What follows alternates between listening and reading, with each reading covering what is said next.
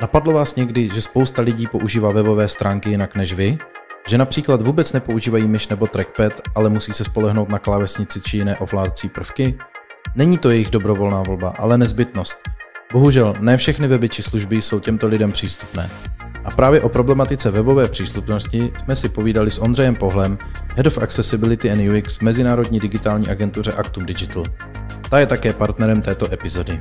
Ondřej je jeden ze dvou nejvýše certifikovaných profesionálů ve webové přístupnosti v České republice. Má s ní přes tři roky zkušeností a v současné době se usilovně věnuje popularizaci právě této oblasti. A proč vlastně většina webu není přístupná lidem s handicapem? A existuje něco jako 100% přístupnost? To vše se dozvíte již za chvíli v nové epizodě Techcastu z dílny Čekranče. U jejího poslechu vás vítá Vladislav Vašek. Ondro, vítej v Techcastu, díky, že jsi dorazil. Díky moc za pozvání, Láďu. Na úvod, pojďme se pobavit o tom, co ta přístupnost vlastně znamená, k čemu to slouží v technologickém světě, jak, jak jako si tenhle pojem mám jako like představit. Určitě. Eh, já myslím, že webová přístupnost jako taková má spoustu um, různých definic. Já ti zkusím říct z mého pohledu, je to vlastně inkluzivní přístup, uh, který by měl pomáhat odstraňovat bariéry, či je zmírňovat uh, na webu, obecně na internetu a primárně slouží lidem s různými typy postižení, ale ve výsledku to pomáhá všem uživatelům. Mm-hmm. Jak jsi k tomu tématu přišel? To bude možná zajímavý se rovnou pobavit o tom, o tom, jak to vlastně máš ty tvoji situaci a pak se dostat k těm konkrétním bodům, co, co, co které oblasti řeší, znamenají a tak dále. Určitě. To je velice dobrá otázka, ptá se mě na to spousta lidí. Já si, co si pamatuju, jsem webovou přístupnost jako takovou objevil asi před čtyřmi lety ale málo kdy si, já si nedokážu vzpomenout, kdo, co byl vlastně pro mě ten spouštěč. Co bylo to, co ve mně zažehlo uh, tu lásku a ten, uh, ten drive pro, pro to, abych se tomu začal věnovat. Pravděpodobně se to stalo v rámci mojí práce, někde to tam objevil v nějakém projektu, v nějakém výběrem řízení a jsem se o to začal více zajímat, protože stejně jako většina lidí jsem nikdy předtím o webové přístupnosti neslyšel, i když se věnuju user experience, uh, uživatelské zkušenosti už víc než 11 let, tak jsem se s tím letím nikdy nesetkal. A e, ten spouštěč opravdu si nedokážu vzpomenout, co to bylo, ale vím, že když jsem to objevil, začal jsem si o tom číst, zjistil jsem, co to je, že to opravdu pomáhá, že to konečně práce, kterou můžu dělat, která pomáhá lidem a pomáhá lidstvu. Není to jenom, nechci teďka nějakým způsobem zahazovat uživatelskou zkušenost, ale tu já vidím hodně pořád jako biznisovou, jo, který vlastně je pořád řízena tím biznisem, tím klientem a snažíme se tomu uživateli zpříjemnit um, ten zážitek na tom daném řešení webovém nebo aplikaci, ale pořád je řízena tím, eh, co vlastně kam ten cílí ten biznis, že tím chce něco vydělat. Když to webová přístupnost slouží primárně k tomu, aby jakoukoliv aplikaci nebo web mohl používat kdokoliv bez rozdílu. Takže tak. Mm, a co to tady v praxi jako znamená? Jaké, jaké jako oblasti ty jako expert na webovou přístupnost řešíš? Mm. Uh, takhle, webová přístupnost jsou takové tři hlavní pilíře, kterých se týká. Jeden z nich je design, druhý je potom vývoj a třetí je uh, obsah. A to jsou vlastně tři hlavní pilíře, kterých já se dotýkám. Já jsem svým povoláním designer nebo hlavně manažer v tuhle chvíli a um, takže mám nejvíc zkušeností právě v tomhle ohledu. A v rámci toho procesu, kdy jsem se uh, o webové přístupnosti učil a snažil se ji pochopit, tak jsem uh, se začal učit i více o vývoji, o kódu, HTML, CSS, JavaScript, všechny ty věci, které se toho týkají. A samozřejmě, co se týče kontentu, tak taky pochopit, jakým způsobem je potřeba psát ten content, um, ten obsah na tom webu, tak, aby uh, byl opravdu přístupný uh, pro všechny. Co, co to jako, co, co to znamená jako, že přístupný pro všechny? Jak si to mám představit? Že, jako, že většina našich asi posluchačů jsou, předpokládám, lidé, které se tenhle problém jako by netýká, prostě mm. ti, oni to ne, jako nevidí, prostě vidí web, vidí tam prostě obsah, vidí tam všechno a, a ne, nevnímají, jak, jaké překážky to pro některé lidi může jako reál, reálu uh, způsobovat, ale o čem se tam jako konkrétně fakt jako bavíme, co, co, co, co mm. můžou mít někteří lidé problém právě jako na webu vidět, nevidět, nějak jako konzumovat, pracovat s ním a tak dále. Jako, Jestli mi můžeš tohle se trošku víc představit. Jasně. Tohle je jedna z mých nejoblíbenějších uh, částí, s kterými se bavím uh, s lidma a často je to vlastně takový uh, otvírač toho, kdy lidi si vlastně uvědomí, aha, já jsem vůbec třeba netušil, že uživatel, který je nevědomý i, um, uh, který je nevědomý i, neslyšící, může normálně nakupovat na e-shopu. Jo? Pro spoustu hmm. lidí si řeknou, a jak, jak to jako dělá. Jo? Um, třeba v tomhle tom konkrétním příkladě, který jsem zmínil, tak um, často používají takzvaný brailský řádek, což je hardwareová technologie, která překládá obsah toho webu uh, do textu, který je potom um, přepisovan do brailova uh, písma. Oni vlastně díky hmatu na tom hardwareovém zařízení vlastně si čtou to, co na tom webu je a jsou schopni dělat ty interakce a tak dále. Takže jedná se primárně o to, aby, když se bavíme na to, co se ptal, um, aby opravdu všichni lidi bez rozdílu s různými typy dovedností mohli ten web ovládat, mm. používat, rozuměli mu a, a chápali ho. Mm. Um, další třeba příklad, co můžu uvést, jsou um, například um, lidé, kteří třeba nemají některé končetiny, třeba jako příklad ruce tak uh, oni nemůžou používat touchpad, nemůžou používat myš, uh, nemůžou psat na klávesnici rukama, když se o tom bavíme, a musí používat zase nějaké jiné způsoby ať už to ovládání uh, zrakem, zrakem takzvaný eye tracking, nebo používají různé takzvaný switcher, přepínač se tomu říká. Například Stephen Hawking, uh, ten ho měl na, na líčku, kdy pohybem líčka byl schopen vlastně replikovat chování klávesnice. Takže ta klávesnice jako i taková je vlastně jeden ze zásadních um, nástrojů pro navigaci na webu, protože mm. ne každý uživatel může používat touchpad, nebo myš, nebo nechce, nebo to z někoho důvodu nevyhovuje. Například, když e, mají nějakou třeba Parkinsonovu nemoc, když se jim opravdu třepou v ruce a nejsou schopni opravdu dělat tyhle ty precizní pohyby, tak využívají například klávesnici. Takže jeden z nejčastějších důvodů, co vlastně se na webech stává, že jsou nepřístupné, že se nedá ovládat klávesnicí nebo nějaká jejich část. Takže když si třeba představíte, když budu zmiňovat ten e-shop, o kterém jsem mluvil, přidáte si eh, produkt do košíku, ale v nějaké části toho procesu ho nebudete schopni dokončit, protože třeba některé z těch tlačítek, které pokračuje dál, nebude uh, fokusovatelné, zaměřitelné klávesnicí a nebude třeba tam možná interakce pomocí Enteru nebo jiného tlačítka. To znamená, ten uživatel se dostane do bariéry, kdy není schopen ten proces dokončit.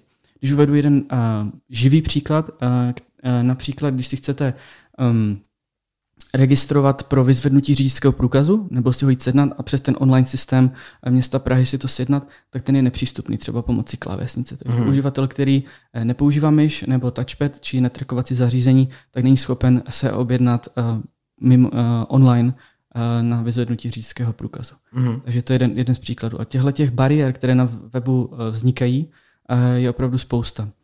Jsou tady další kategorie postižení, třeba kognitivní. To znamená lidé, kteří třeba mají nějaké problémy eh, s mozkem a nejsou schopni třeba některé informace pochopit, porozumět jim. Nebo typicky eh, určitě znáte i dnes, nebo nějaké jiné eh, portály, kde vyskakuje miliony reklam, pořád se tam všechno hýbe, všechno si je, tak například lidé, kteří mají ADHD, tak pro ně to působí jako naprosto obrovské problémy. Jo. Vy, když to vidíte, tak to třeba si to taky všimnete, že vás to trošku ruší, ale jako není to vyloženě pro vás bariéra, je to věc, která vás otravuje, zapnete si třeba adblocker, jo, v tomhle tom případě ale eh, pro uživatele, kteří třeba mají ADHD či jiné typy eh, kognitivních postižení, tak pro ně to je jako kdyby vám prostě blikal ten displej červeně a než jste schopen prostě udělat absolutně nic. Jsou potom případy, já nevím, jak se to překládá do češtiny, ale um, to postižení nebo ta nemoc se jmenuje vestibular disorder, a to ve chvíli, kdy opravdu tam máte hodně pohybu na tom webu, třeba parallax efekt, když scrollujete webem, tak jim to až může způsobit nevolnost do té doby, že se z toho uh, potom pozvracejí a nejsou schopni se třeba dalších 30 minut podívat na displej a 100% už se nikdy na ten web nevrátí. Existuje nějaký nástroj, ve kterým si můžu jako svůj web otestovat, jestli je přístupný, nebo jak si, jak si tohle jako můžu nasimulovat, vyzkoušet, uh, ověřit a tak dále. Prostě jo, že jako jako zdravého člověka, jak říkám, asi tě to prostě na první dobou netrkne, napadne, nevidíš to, jsou na to nástroje, přes které se to dá třeba jako prohnat nebo, nebo vyzkoušet, nebo pak vyložení už se člověk musí na někoho obrátit, aby mu udělal službu testováním. To je výborná otázka. Um, tak pojďme se bavit o těch nástrojích. Nástroje samozřejmě to existují. Um, jsou takzvané automatické tooly, které ti vlastně projedou ten web. Uh, je vlastně Google má, myslím, že se to jmenuje Lighthouse. Uh, těch služeb je spousta, které ti vlastně automaticky ten web projedou a řeknou ti, kolik je tam chyb, jakých chyb a tak dále, ale mají jednu limitaci. Oni jsou jako výborný nástroj, když je používá někdo, kdo tomu rozumí a využívá je proto, aby zrychlil a zefektivnil svoji práci, toho auditu, když ten web dělá.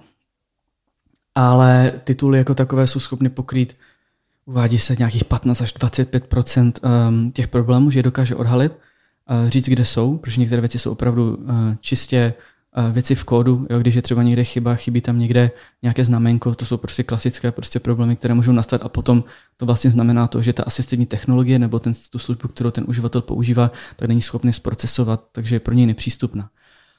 Um, uvedu třeba příklad, kde je ten problém uh, s tím automatickým toolem. Um, u obrázku je potřeba mít takzvaný alternativní popisek, alt text. Pokud tam není, tak vlastně uživatel, který je například nevědomý, tak používá takzvaný odečítač. Anglicky se tomu říká screen reader, který vlastně překládá veškerý ten obsah na tom webu do hlasu, který tomu uživateli říká. To znamená, opravdu přečítá, jo, teď, teď jste v navigaci, jsou tady tyhle ty interaktivní položky a tak dále. No a ve chvíli, kdy je tam netextový obsah, což je třeba obrázek, a, tak ten pokud alternativní text nemá, tak je tam několik způsobů, co se může stát. Odečítač buď přečte název souboru, který může hmm. být jenom hoda čísel a písmen, což mu vlastně vůbec nic neřekne. Uh, nebo pokud tam ten alternativní text vyloženě fakt fyzicky není, není, že jenom je prázdný, tak uh, se taky může stát, že ho vlastně ignoruje úplně, teda pardon, že ten alternativní text prázdný, tak ho ignoruje. Uh-huh. Uh, takže vlastně ten uživatel se vůbec o něm nedozví. A tyhle ty automatické tooly vlastně dokážou registrovat to, jestli tam ten alternativní text je, nebo není, protože vidí, že je tam obrázek a jenom posoudí, jestli tam je nebo není. Ve chvíli, kdy tam není, tak třeba tam být neměl, z nějakého důvodu, že je prostě prázdný a tak dále. Ale těch případů moc není. Ale hmm. ve chvíli, kdy ho registruje, že tam ten alternativní text je, tak už neřeší to, jestli je správný. Jestli popisuje ten obrázek v tom daném kontextu hmm. tak, hmm. jak má. Takže to je třeba jako jeden um, z těch jako nevýhod, a který se samozřejmě promítá i do těch dalších, dalších věcí. Jo. Um, takže říkám, je to výborný pomocník, ale určitě na základě toho nemůžete um, vyhodnocovat, jestli ten web je přístupný mm-hmm. nebo ne, nebo aspoň minimálně teda pokud to chcete mít uh, opravdu jako černé na bílém. Jo? Mm-hmm. Může vám to dát nějaký, nějaký náhled, ale a každý ten tool funguje jinak. Jo? Já když jsem to několikrát zkoušel, um, když jsem například, například tam házel náš web a k tomu, který jsme se zač- snažili dělat přístupně od začátku a myslím si, že jako z nějakých v tuhle chvíli 80% je přístupný. Jsme se minimálně o to snažili, a tak každý ten tool to vyhodnotí nějak. Jo? Někdo řekne, že to na 100% v pořádku, některý tool, a my víme, že tam jsou ještě nějaké problémy, takže víme, že určitě to 100% v pořádku není. Navíc eh, věc jako 100% přístupnost neexistuje. Stejně jako 100% uživatelská zkušenost. Vždycky jsou různé typy kombinací třeba těch postižení, nebo každý jsme jiný, každý požadujeme něco jiného, takže nikdy nikdo nemůže tvrdit, že je nějaký web 100% přístupný. Když vám tohle někdo říká, tak ten člověk vůbec neví, o čem mluví. Mm-hmm. Ty jsi tu zmínil tu jako uživatelskou zkušenost a, a přístupnost. Jak ty dvě, ty dvě oblasti stojí vedle sebe, nebo spíš spolupracují, nebo je to, jsou to rozdílné věci? Jak to jako spolu funguje, kombinuje, nebo třeba jako jak nad tím přemýšlíte konkrétně fakt tomu? Uh, já osobně uh, vnímám um, webovou přístupnost součástí user experience a stejně tak user experience vnímám jako součástí přístupnosti. Ty věci jsou ve výsledku pořád se jedná o uživatelskou zkušenost. Jo? Je, uživatel, který má nějaký typ postižení na tom webu je a zažívá nějakou uživatelskou zkušenost. Ta webová přístupnost hlavně mu umožňuje vůbec v tom případě ten web používat, aby vůbec byl schopen ho používat, ale za mě jsou ty věci opravdu ruka v ruce. Vím, že jeden um, Eh, jeden vývojář, který dělá právě weby přístupně, tak eh, někde psal, že když my nepokryjeme veškeré ty uživatele, nemyslíme na všechny, není to takzvaný univerzální design, nepřemýšlíme nad všema, eh, tak to vlastně není user experience, ale jenom some user experience, uh-huh. což je zkrátka SAX. Jo, takže, takže to se mi docela, docela uh, líbí. Uh-huh. Uh, když už se tady na tohle ptáš, tak ještě bych právě zmínil to, že je velký rozdíl v tom, když je web můžeš mít web, který je opravdu přístupný, ale může mít naprosto hroznou eh, užívatelskou zkušenost.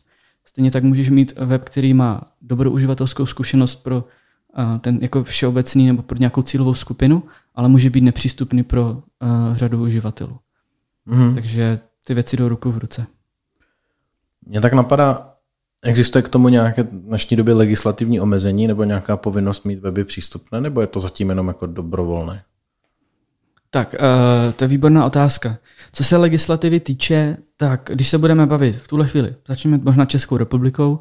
V České republice aktuálně teďka uh, platí zákon o, o, přístupnosti, nevím, jak se to jmenuje v češtině, každopádně v Evropské unii platí um, takzvaný standard EN 301 uh, 549, který o přístupnosti mluví a každý členský stát uh, se jim uh, musí řídit. A musí jakým způsobem je měli je přesunout do své legislativy. Což se stalo v roce 2019 a od roku 2019 um, veškeré vládní, státní weby, veřejné weby, jo, jako i školy, uh, nějaké polostátní, kde má aspoň stát víc než polovinu uh, vlastní té dané organizace nebo toho státu, tak všichni jsou povinni dle uh, tady toho standardu Evropské unie mít ty weby přístupné dle uh, pravidel WCAG, což je dvojité VCAG, což znamená Web Content Accessibility Guidelines, a, a na úrovni, nebo respektive ve verzi 2.1 na úrovni 2A.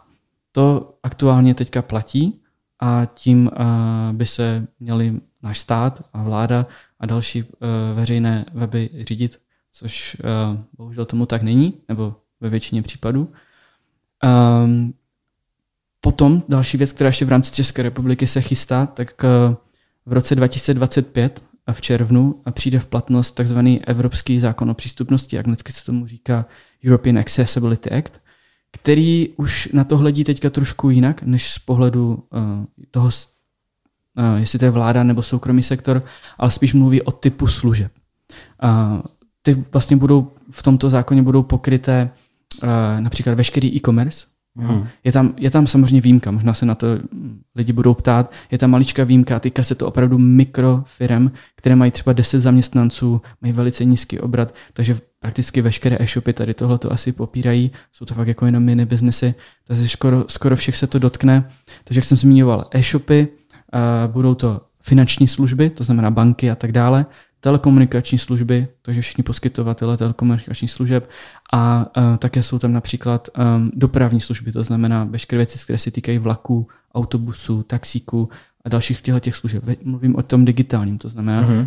na jejich webových službách, kde si třeba ty věci můžeš sjednávat nebo si o nich dočíst, aby měly být přístupné dle tady toho zákona. Uh-huh. Týká se to samozřejmě i dalších segmentů, uh, kterých já se osobně tolik nedotýkám, což jsou třeba samotný software, Týká se to třeba kiosku, když si chceš nakoupit jízdenku nebo něco někde objednat, někde v čekárně a tak dále. Ale e, tím já se osobně třeba tolik nevěnuju, takže se spíš zaměřuju opravdu na ty věci, které řeším. No a jaká je dnešní realita na těchhle z těch polích, když se podíváš prostě do světa e-commerce, bank a dalších institucí kolem hmm. dopravy hmm. a tak dále, nebo co, co vy fakt tomu vidíte za, za, za data, za čísla, že jak, jak to většina těchto uh, provozovatelů má? Jo, to je, do, to je dobrá otázka. Bych možná začal tím, jak je vlastně obecný stav uh, ještě teďka ve světě, protože společnost WebAIM dělá už, myslím, třetím nebo čtvrtým rokem, dělá každý rok takzvaný výzkum, který oni říkají WebAIM, WebAIM milion, kdy uh, testují právě pomocí automatického toolu, jejich vlastního, uh, milion těch největších webů na světě, jejich homepage, domovských stránek a na základě toho vlastně vypadá tenhle ten výzkum, který aktuálně říká, že nějakých necelých 97% webu na světě je více či méně nepřístupných, což je velmi smutné. Takže prakticky na kterýkoliv web přijdeš, ať už kde jdeš kamkoliv na jakoukoliv službu, tak tam pravděpodobně budou nějaké bariéry, ať už větší či menší, které znemožní uh, tu službu nebo ten obsah nějakým způsobem konzumovat. Uh, ptá se v České republice, když se budeme bavit o tom státním sektoru, o tom veřejném, tak uh, tam je ten stav uh, velmi tristní. Uh, bych pravdu řekl, Eh, dělali jsme několik auditů um, různých právě třeba ministerstva vnitra a tak dále. A uh, je smutné to, že vlastně ty, když spadáš do toho zákona, tak potřeba, aby si na webu měl takzvaný um, prohlášení o přístupnosti, které vlastně zhrnuje to, jak ten web je přístupný, jestli splňuje tu legislativu, tam, kam si máš dostat a ne, kam ne, a taky tam zmiňuje věci, které třeba přístupné nejsou a uvádí nějakou náhradní možnost, jak ty věci by měl na, na, jako tomu uživateli říct, tohle nám tady nefunguje z nějakého důvodu, ale můžeš to vyřešit tímhle a tímhle způsobem. Což bohužel jsem neviděl ještě ani jediné uh, prohlášení přístupnosti, které by bylo pravdivé. Většina prostě uvádí, že splní uh, ten zákon, což prostě bohužel uh, není pravda. Je to smutné, třeba když uvedu příklad, dívali jsme se i na covidové portály, na registraci k očkování během covidu, během epidemie, když tady byla a uh, ty byly značně jako nepřístupné, nebo spousta věcí tam nefungovala a vytvářela bariéry, takže když si představíš, uh, že lidé se chtěli chránit a vlastně nemohli se tímhle tím způsobem registrovat, tak to byla pro ně dost zásadní. A v některých případech to mohla být i nebezpečná bariéra. Jo? Hmm. Takže já tohle vnímám jako velice podstatné, specificky právě pro tenhle ten veřejný sektor, protože každý občan České republiky by měl mít uh, možnost používat veškeré služby, které ten stát uh, nabízí a umožňuje. Mm-hmm. V tom soukromém sektoru je to samozřejmě něco jiného, je to soukromý sektor, ale uh, třeba když se budeme bavit právě o bankách, pojišťovnách a, a dalších institucích, tak to jsou zase taky služby, které vlastně fungují pro všechny občany. Není to jenom pro specifickou skupinu lidí. Není to, že jdeš na Apple, kde si jdeš koupit, i když vlastně dneska Apple už je taky vlastně pro všechny, že jo? kdo dneska nemá Apple, že jo? ale um, v tom soukromém sektoru je to vlastně velice podobný ten stav. Ale jak jsem ti zmiňoval, aktuálně se legislativou eh, na ně zatím nespadá, to spadne až v roce 2025, ne teda na všechny, ale já si upřímně myslím, že jakékoliv zákony nebo nařízení by neměly být ten, ten driver, to, co tě vlastně hmm. motivuje k tomu uh, dělat ty věci přístupně. Ono jako, když um, ten člověk tu přístupnost umí dělat, který na tom dělá, tak uh, to není nějaký effort navíc. Není to prostě něco, co musíš kdy se ten projekt zdraží o desetinásobky, jo, pokud tomu opravdu ten uh, člověk rozumí. Hmm. Ještě jednu věc, která se k těm zákonům váže, tak vlastně webová přístupnost je začleněna uh, v jednom z uh, úmluv um, Organizace spojených národů, takže je to lidské právo. Hmm. Webová přístupnost je lidské právo, která platí všechny členské země, které jsou v součástí Organizace spojených národů, by to měly respektovat. Hmm. No a ten hlavní důvod, proč teda weby dnešní době tak moc přístupné nejsou, je za tebe jaký teda, když to není drahý, ještě k tomu, když říkáš, že je to, je to prostě nějak jako lidské právo, které by tam mělo být, ten hlavní důvod bude ta nevědomost těch provozovatelů těch portálů, že si to prostě jednoduše neuvědomí, že prostě by hmm. měli připravit ten, ten web jako pro specifickou skupinu uživatelů? Jenom zmíním, eh, když vlastně ten web děláš přístupný, tak ho neděláš jenom Samozřejmě pro, ti z toho benefitují nejvíc, lidé, kteří mají různé typy postižení, ale benefitují z toho všichni. Jo? K tomu se když tak ještě potom vrátím, ale abych ti odpověděl na tvou otázku. Ten problém si nemyslím vyloženě, že tolik, když se budeme bavit o těch organizacích, že to je jako jejich problém, je to spíš v těch jedincích. To znamená, když se budeme bavit o designérech, vývojářích a, lidech, co tvoří obsah, co když si představíš, v dnešní době jsou ve většině případů hlavně mladí lidé, kteří jsou ve většině případů zdraví, ono už se to k tomu mládí váže a často se taky nepohybují, nemají kolem sebe lidi, kteří mají třeba postižení nebo jsou velmi staří a tak dále, aby vlastně viděli, s čím se lidé potýkají, jaké ty, na jaké typy bariér na webu hmm. naráží. Takže opravdu ten primární důvod za mě, a, a mý kolegové se na tom taky se mnou shodnou, je neznalost. Mm. Znamená, tady vlastně chybí edukace a to je vlastně jeden z hlavních důvodů, proč se vlastně tomu věnuju a jedna věc, kterou dělám jak v rámci Aktumu, tak i vlastně mimo něj je právě popularizace a edukace. Je to tak jeden z důvodů, proč jsme tady spolu, aby jsme o tomhle mohli říct více lidem.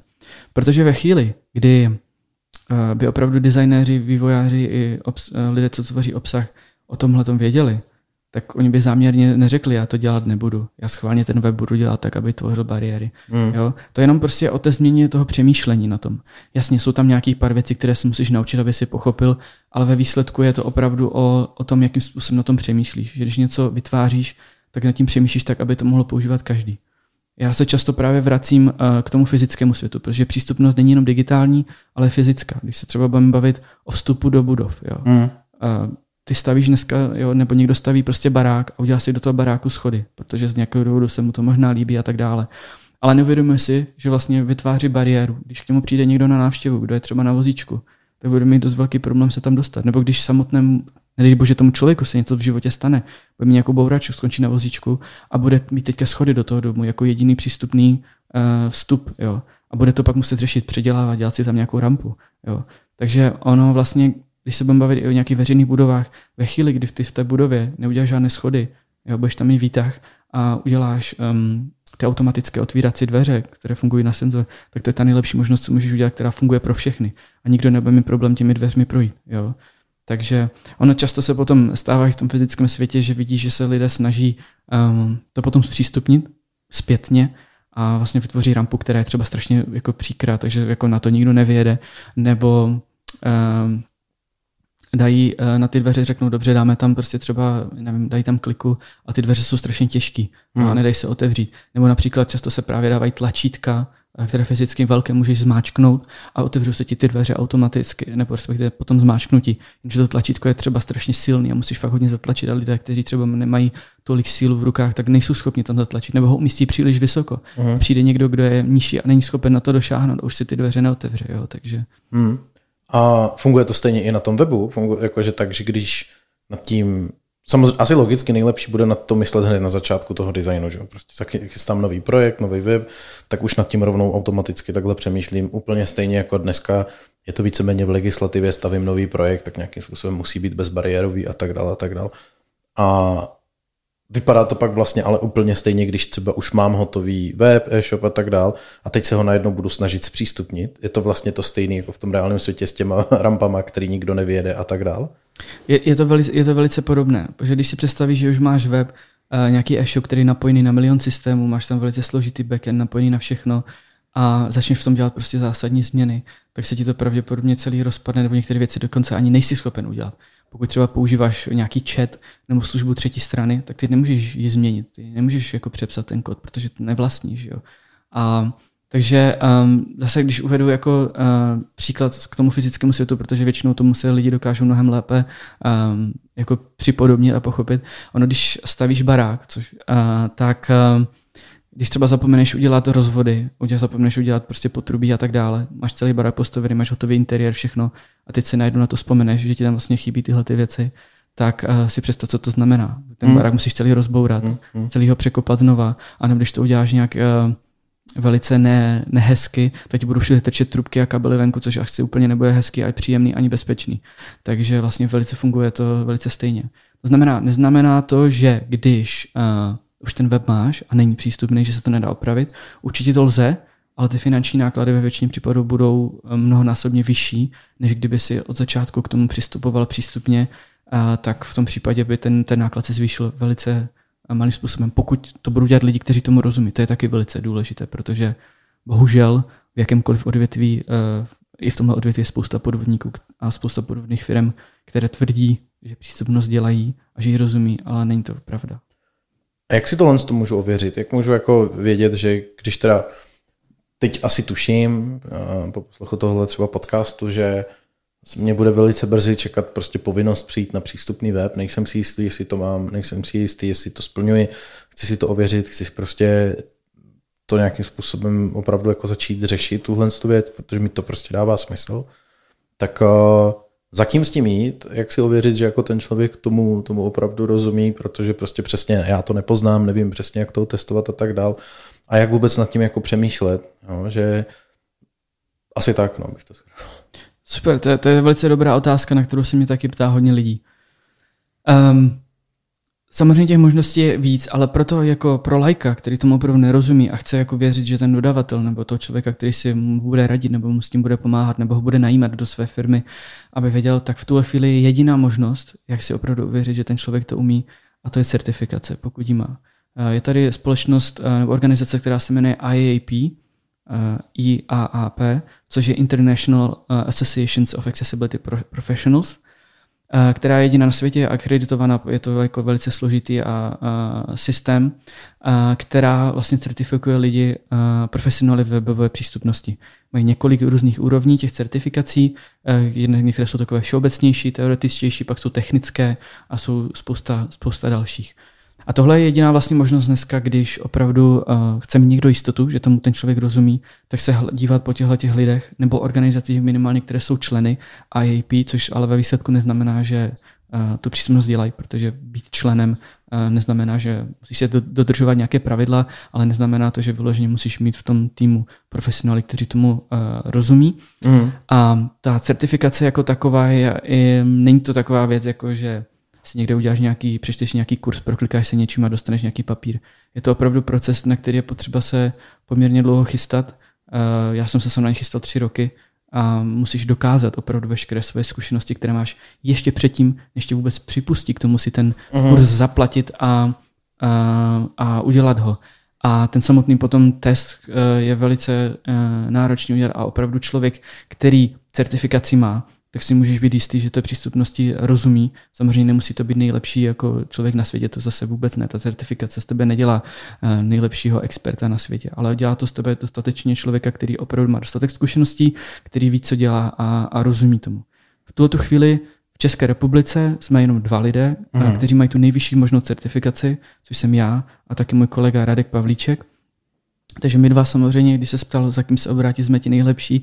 V tuhle chvíli, za kým se můžete obrátit a můžete mít jistotu, eh, že, eh, že vám budeme schopni pomoct. a poradit. Um, u nás v Aktumu mám ještě jednoho kolegu, který taky má certifikaci, ale trochu nižší, tu technickou, on je vývojář a je to jeho koníček, takže uh, minimálně v Aktumu v tuhle chvíli máme dva lidi a můj kolega, který je se mnou v týmu, se zrovna přihlásil na, na tu nejnižší uh, úroveň té certifikace, která je ta teoretická, všeobecná, takže budeme mít, doufáme, pokud mu to vyjde, uh, ještě třetího, třetího člověka.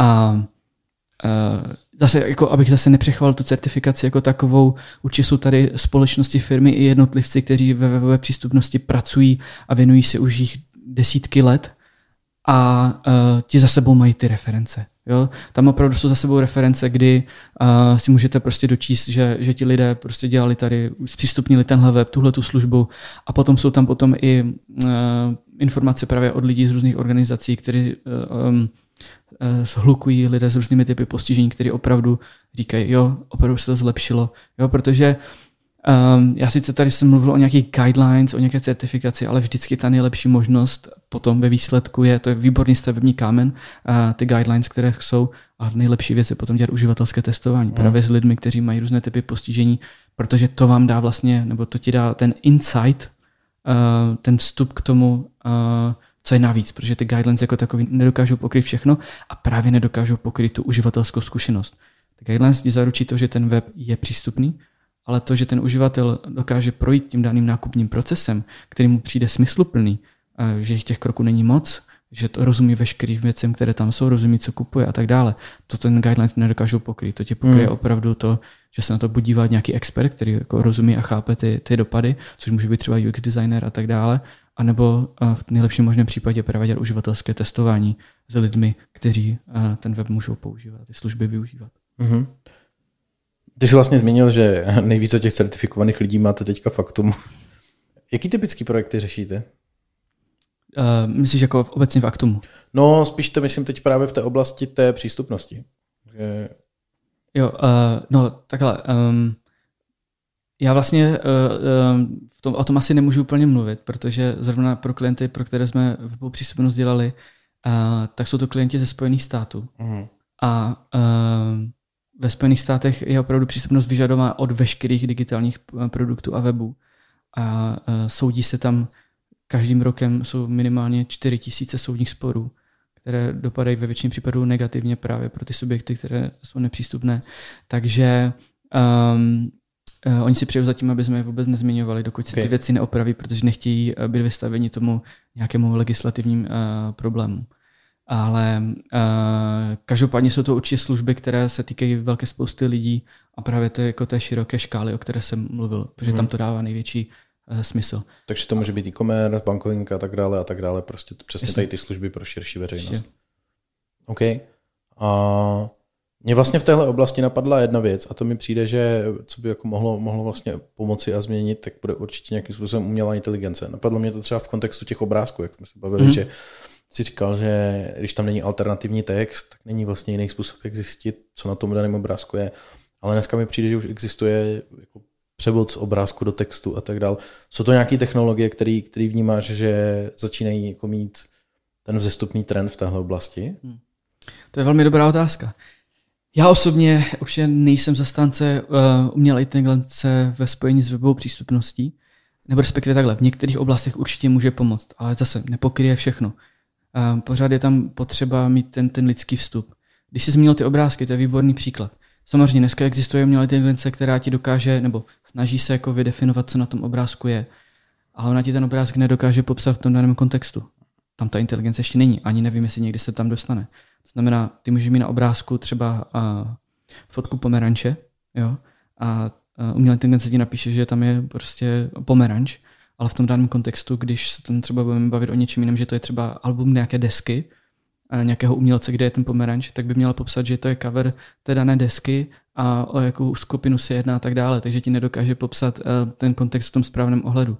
Uh-huh. Uh, takže v tomhle pohledu mm, to, ne, to nepomůže. Ono, jak jsem předtím už zmiňoval, možná to zmíním, uh, že je tady spousta podvodných uh, služeb, uh, které toho zneužívají a jedna právě z nich jsou takzvané accessibility overlays, nebo se tomu říká accessibility widgets, což jsou automatizované věci, které jako jeden z řádek JavaScriptu, který si strčíš na web a který oni tvrdí, že ten, uh, potom ten web je stoprocentně přístupný. Ve chvíli, jak jsem říkal, když vidíš, že jsi stoprocentně chráněný proti veškerým zákonům a je stoprocentně přístupné, tak je to, uh, tak je to lež. A, a bohužel oni tak to zneužívají. A spousta firm tomu naletělo specificky ve Spojených státech a myslí si, že ty weby jsou přístupné, ale jsou prostě soudní spory, kdy, které prohrávají, protože jim to nepomůže. A ty právě některé z nich využívají umělou inteligenci právě, aby popisovali ty obrázky a tam přesně na tom dojíždí. Jo. Že v některých případech to ten obrázek popíše správně, ale ve spoustě případů um, uh, to tak nefunguje. On vlastně i samotný třeba Word od Microsoftu má tuhle tu funkcionalitu, když vkládáš obrázek nebo i PowerPoint, myslím, ale Word to má určitě, uh, kdy um, ti tam ten alternativní text vloží sám podle mm. toho, co ten obrázek je a co jsem měl možnost vidět specificky hlavně v češtině, tak uh, jsou to naprosté nesmysly. Stejně tak to vlastně funguje. Výborný příklad, když se ptáš na tu umělou inteligenci, tak uh, je YouTube a jejich automatické titulky. Jo. V angličtině to třeba funguje poměrně dobře, jo? tam hodně záleží právě, jestli ten zvuk je čistý, jestli tam není nějaký ruch, jestli ten člověk je opravdu um, rodilý mluvčí, nemá žádný přízvuk a tak dále, ale um, vlastně ty titulky nedokážou pokrýt prostě to, co by měly a co, co by titulky popisovat měly, nebo respektive uh, se tomu říká closed captions, uh, je to rozdíl mezi subtitles a closed captions je rozdíl, ale um, takže tohle to třeba taky nepokryje. Ono to nedokáže to popsat úplně všechny ty dialogy správně, mít tam um, uh, správné, uh, jako si to má tečky, čárky a takhle, to tam nedokáže úplně doplnit a hlavně to nefunguje skoro v jiných jazycích, tam je to většinou uh, velice, velice vtipný, jakým způsobem uh, to překládat. Takže nevím, jaká bude budoucnost umělou inteligencí, ale myslím si, že v následujících pěti až deseti letech se to určitě nedostane na takovou úroveň, že by dokázalo to nahradit lidi. Já si stejně myslím to stejný of user experience. Taky dokážeš třeba v rámci tvoření těch uživatelských uh, rozhraní spoustu věcí vyřešit třeba umělou inteligencí, ale vždycky tam potřebuješ ten, ten lidský dotek, ten, ten, ten lidský faktor pro to, abys to dokázal dělat dobře a pochopit. Takže. Takže pořád je to o tom obrátit se prostě na certifikované experty a řešit to prostě s lidmi, kteří tomu opravdu rozumí a jsou schopni v tom nějakým způsobem. Jo, tak. Po případě samozřejmě na, na, na firmy, které se tím které se tím živí a opravdu se zaměřují čistě na tu přístupnost a mají opravdu ty reference, na které se můžou obrátit. Takže já prosím všechny lidi, aby se nenechali někým obalumutit. Těch lidí je tady pár i v Česku, kteří o sobě tvrdí, že přístupnost dělají, ale nedělají. Takže uh, fakt můžu doporučit, chtějte po vašich dodavatelích, aby vám opravdu uh, prokázali uh, to, že opravdu ty zkušenosti mají uh, ideálně právě tu certifikací. Mm. Po případě kdokoliv z vás, mě, já budu velmi rád, když mě budete kontaktovat, budete hledat nějakého dodavatele, já vám rád na toho dodavatele kouknu, zjistím, jak, jak to je, jestli tím lidi to opravdu rozumí nebo ne. Protože to je potom to nejhorší. Když investujete peníze do toho, že opravdu chcete udělat něco dobrého, někdo vás tímhle tím způsobem ošálí a vy už pak nebudete do toho znova investovat, protože tomu nebudete věřit a je to prostě škoda. To, to je taková dobře hozená rukavice, stačí, aby ti poslali web toho dodavatele, ty se můžeš podívat, jestli je vůbec ten jejich web přístupný. Je, je to tak. Samozřejmě ve spoustě případů se říká kovářová kobila chodí bosa, eh, ale ano, eh, jednoznačně by subjekty, které a lidé, eh, kteří tvoří webovou přístupnost, tak by se měli snažit ty věci dělat přístupně. Hmm. Ondro, na závěr, ty jsi zmiňoval, že tvé poslání je i edukace o těchto, o této problematice, obecně o přístupnosti a tak. A my jsme se tu na začátku bavili, že například máš kolem toho vlastní podcast a tak dále. A tak dále. Dejme tomu, že, že naše posluchače by teďka tohle téma zaujalo a chtěli by se dozvědět víc, jaké zdroje by mohli sledovat, ať už na domácí nebo třeba hmm. na světové scéně. Uh, to je dobrá otázka. Jednoznačně můžu doporučit sledovat uh, mě na LinkedInu, po případě mého kolegu Radka Pavlíčka, Eh, kde tam opravdu sdílíme spoustu zajímavých informací. Taky zmíním web od Radka Pavlíčka poslepu.cz, který se taky na tohoto zaměřuje a dozvíte se tam spoustu informací. Eh, jak jsi zmiňoval, eh, s Radkem Pavlíčkem jsme se rozhodli, že rozjedeme vlastní podcast. Máme natočenou první epizodu, já ji aktuálně teďka stříhám, dávám dokupy. Co je u toho našeho podcastu zajímavý, protože když si představíte podcast obecně jako formát, tak je sám o sobě velmi nepřístupný protože pro uživatele neslyšící eh, či s jinými typy postižení je vlastně tenhle ten formát naprosto nepřístupný, protože se pouze jedná o nějakou zvukovou stopu. Eh, my samozřejmě se snažíme ten podcast dělat přístupně, co nejvíce to jde, takže v tuhle chvíli ho budeme mít ve dvou formátech. Jeden je audio, který bude na Spotify a spoustě dalších uh, platformách a v nich, bude, v nich bude odkaz v tom popisku té dané um, epizody na textový přepis, který bude přepisovat veškeré eh, věci, o kterých jsme se bavili, s identifikací toho, kdo mluví, co říká.